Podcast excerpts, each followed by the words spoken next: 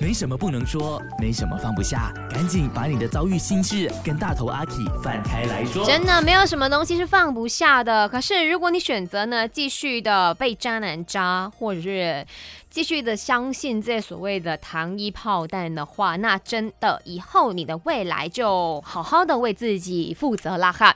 OK，今天呢，K 他是帮好朋友来投稿，他说他也不知道该怎么劝或者是分析，所以想问阿 K 呢，可以怎么样选择？想知道故事的来龙去脉的话，你可以去我的 IG，呃，阿 K Chinese Me 的 Story 那边了解的哈。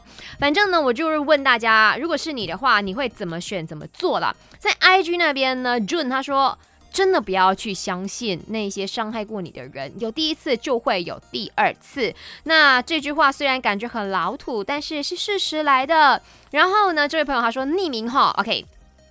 果断的放开吧，好朋友。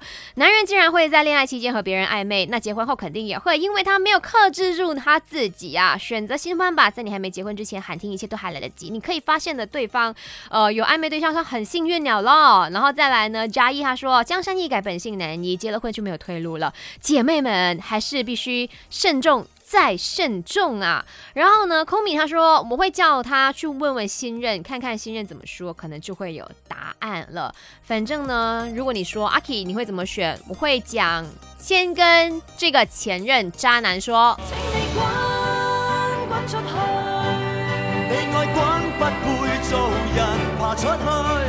真的，我会说先滚吧。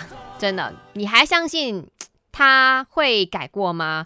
我只是觉得说，我不想让他再扎一次了。